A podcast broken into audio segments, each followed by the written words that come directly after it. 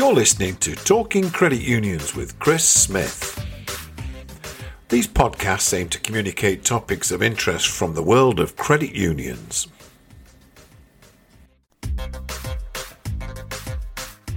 Hello and welcome to Talking Credit Unions with Chris Smith.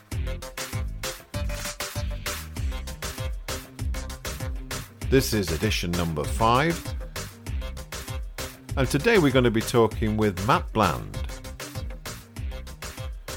Now, the Co op Credit Union reported a positive annual result at its annual general meeting in Manchester back in February, where it officially welcomed Matt Bland as its new chief executive. Matt, who took up the chief exec post at the beginning of the year, has been involved in credit union movement for over 11 years. And he joins from the trade body ABCUL, where he was head of policy and communications. And in this role, he engaged with the government and regulators while identifying and promoting credit unions' best practice. I asked Dave Fall, the chair of the Co op Credit Union, as to why they'd made this appointment, and he said that the board of directors and himself had reflected on the credit union's position and that they decided to use those solid foundations as a base for growth and for a new chief executive to drive this agenda forward. Dave pointed out also that Matt brings a wealth of experience and expertise and an unrivaled network, making him the ideal person to take on the role. Now, I caught up with Matt in a coffee bar in Manchester, and this was just before the lockdown for the coronavirus and clearly a lot of his answers are seen through different eyes than we would probably see the world following the new normal that's about to start in the credit union world, or indeed in the world in general. I started out by asking him firstly, does he enjoy his new role as a chief exec? After all, he's something of a poacher turned gamekeeper or a gamekeeper turned poacher. I can't quite work it out. Are you enjoying it, Matt? I am absolutely. It's it's been great so far. Yeah, it's it's a really interesting challenge to have sort of jumped the fence from the trade association world to the to the real life kind of coal face of credit unions, um, and to put into practice some of what. Uh, for a long time, I've been thinking about in, in kind of uh, conceptual terms, you know, and, and see if I, I can walk the walk, if you like. So yeah. Matt, some of the work that you've done over the years, in particular work you've done with Robert in recent times, must make you very proud. Quite a lot of achievements in terms of regulatory and legislative change. Absolutely, yeah. I mean, uh, you know, I was there for 11 years and we achieved a huge amount, I think, in that time. Um, if you go right back to the beginning, you know, things like um, the LRO, as it as, as it used to be talked about um, back in 2012 when that came in, was a huge thing. And you know, really, I was part, part of a supporting role, uh, supporting Abby Shelton, a former star of this podcast, um, who uh, was the real kind of motivation behind getting that done. And we had the banking crisis and all those things, and trying to get uh, credit union interests recognised through that whole process was uh, was really interesting. But I guess the big one uh, at the end of my time there was being able to uh, persuade the Bank of England that the capital rules for credit unions were too high. Um, and that was a process of you know a few years of browbeating and persuasion and evidence gathering and an- analysis that we, we, we put together, culminating in some proposals that we put to them in uh, February of 2019, so about a year ago, uh, which proposed what you know, broadly was what they've ultimately uh, put forward, which is to um, create a kind of income tax style system for credit union capitals. So as you go through the different tiers, um, the amount of capital you have to hold um, against each pound of assets that you add, it sort of goes up as you as you in a kind of progressive way. So rather than going over these big steps it sort of smooths the line that you have to accumulate capital. And so for a credit union like the one um, I've just taken over, the Co-op Credit Union, we've got nearly 10% capital to assets at the moment. So just about 550 grand in cash against 6 million or so in assets. And, and actually by the time that 6 million figure gets to 10 million, we've already got the capital we're going to need in the bank. And so that releases a huge pressure for, for for us so we can reinvest the profit we're able to make in improving how we do things rather than stacking it up in reserves and, and being limited in what we can do. So it's you know it's an exciting time I hope for mid-sized credit unions with ambitions to grow like ours uh, to kind of invest in that in that growth. I went on to ask Matt that surely he sees himself at some sort of crossroads of his career, and that coincidentally it could just be that the credit union movement is at some significant crossroads too. How does he see the future of the credit union movement?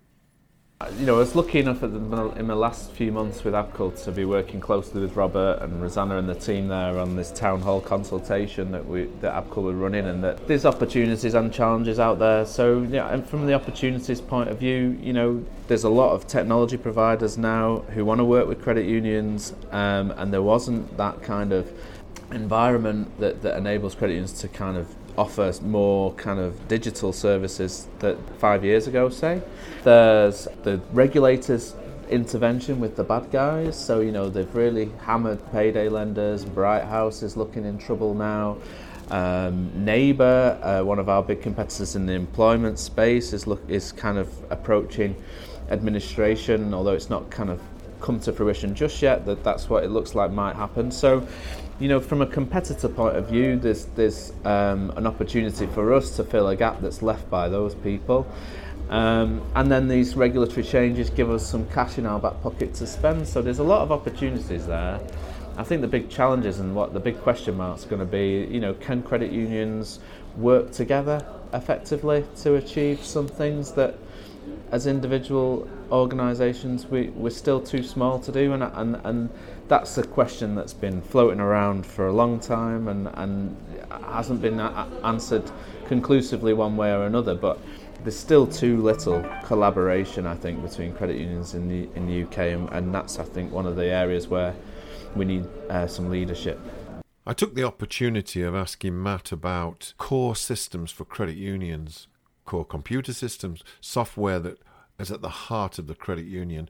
One of the big challenges we've got in that space is that, you know, Todd Proul spoke very well about core systems at Centre for Community Finance Europe conference recently. In the US, they have the, the luxury of lots of different core providers competing for credit union business, and here, unfortunately, we have a couple of conservative and, and unambitious core providers that, that aren't really open to the challenges of the future for, for, for us as an industry, really. And I think that's one of the big issues we need to resolve is how do we get our core providers to provide us with the tools that we need to be able to make the most of the fintech uh, opportunities that are out there. And really, what that means is this big integration question that everyone talks about. Because the core system providers, with the best will in the world, are never going to be at the cutting edge of the kind of front front end experience for members and potential members. Um, you know, the, the, the, they're good at providing a, a, a, account management system in the in the background, but um, you know, without being open to integrating with third party partners that credit unions want to provide want to work with, then I think that you know ultimately, though it might seem like the best strategy for them in the short term it will be the end of them in the long term because credit unions need to be able to offer the best technology to their members, you know. I then put it to Matt, in the new financial technology revolution that we seem to be in the midst of, how is the credit union movement going to ensure that those potential new members, the millennials, the ones that have got young families just like you, Matt, how are they going to be attracted to us? How is the credit union movement going to be nimble enough to be ethical, cost effective, affordable, and in more than anything, accessible so that it can sit on their settees or sofas and they can obtain a loan or draw down their money quickly out of their account in the blink of an eye. After all, we're in a sea of competitors who are doing the same. Is the credit union movement going to be able to do this? Uh, I hope so. I really do, and I think, as I said earlier, you know, the, the, the new fintech partners that are available to credit unions now mean that, you know, whereas five years ago it almost seemed impossible to think that we could have, you know, cutting edge technology available to our members, actually there seems to be um, now an opportunity for us to work with um, other organisations who have that technology and want to enable us to fulfil our potential as credit unions. And I think just over the weekend, actually, I was at a conference for cooperative retailers, uh, which is our primary market as a credit union. And it was really interesting. They had a speaker there from the Co op Group, which um, provides uh, the wholesaling um, kind of product access for all of the independent societies, and they've had a really successful period, beating the market for about six years running in terms of growth and sales and so on. And the guy, um, I can't remember his name off the top of my head now, but the speaker who's sort of in charge of all that for the co op group was saying that you know, consumers want to be ethical and they want to use services that, that kind of address them some of these big challenges we've got as you know climate change and plastic use and all these things. Um, but they're only going to do it if you can uh, satisfy their functional needs. So you you know in their case it was a shop in the right place and products at the right price. And I think for credit unions, we have the same challenge. You know, it's not good enough just to say we're credit unions and our values are right. We need to be where um, our members and potential members are in terms of how they want to deal with us. You know, so we need to be on the smartphone and we need to be um, online. And that's not to say that there's no place for kind of in person. And there, there's lots of evidence that there, that people want that too. Um, but it's just a kind of basic hygiene factor now. If we're not mobile accessible, then you know we're not in the races. So um, I think you know that's the big challenge. What are your immediate plans for Cooperative Credit Union, and how do you see the future? I'm working very closely with a, a well-known fintech provider um, to uh, provide their facility to our members so that we can, you know, communicate and deal with our members much more effectively in a really slick and modern way. But it'll also revolutionise how we manage our, the workload that the team have in the office um, which at the moment is spread across a number of different systems that aren't speaking to one another, and some of the security around that is, isn't where I want it to be, and so on. So, the big focus is getting us lined up so that we can introduce this new solution. So, the ambition is to have two systems. We've got a core system for our account management in the back end, and at, at the front end, we have this new fintech solution and really we have two systems. And ideally we'll get them speaking to one another but first of all I want to try and prove that this new kind of member uh, communication channel um, does what we, we expect it to in terms of new new business and so on. So watch this space. We'll be making some announcements about that soon and uh, we're excited to, to get started. So. so thanks to Matt Bland for spending some time with us today and sharing his thoughts. And a big thank you to all our listeners these are unsettling times, and COVID 19 is clearly impacting on our credit unions, our personal and professional lives, and all those that we love. I just wanted to wish you and your loved ones and fellow colleagues a safe passage through this difficult period. So, for all credit union people out there, please take care, stay positive, and find some time for having fun and smiling. It's challenging operating a credit union under the current restrictions, and for those credit unions that are managing to put forward a service, I really take my hat off to you. You've been listening to Chris Smith talking credit unions. Speak to you again soon. Bye now.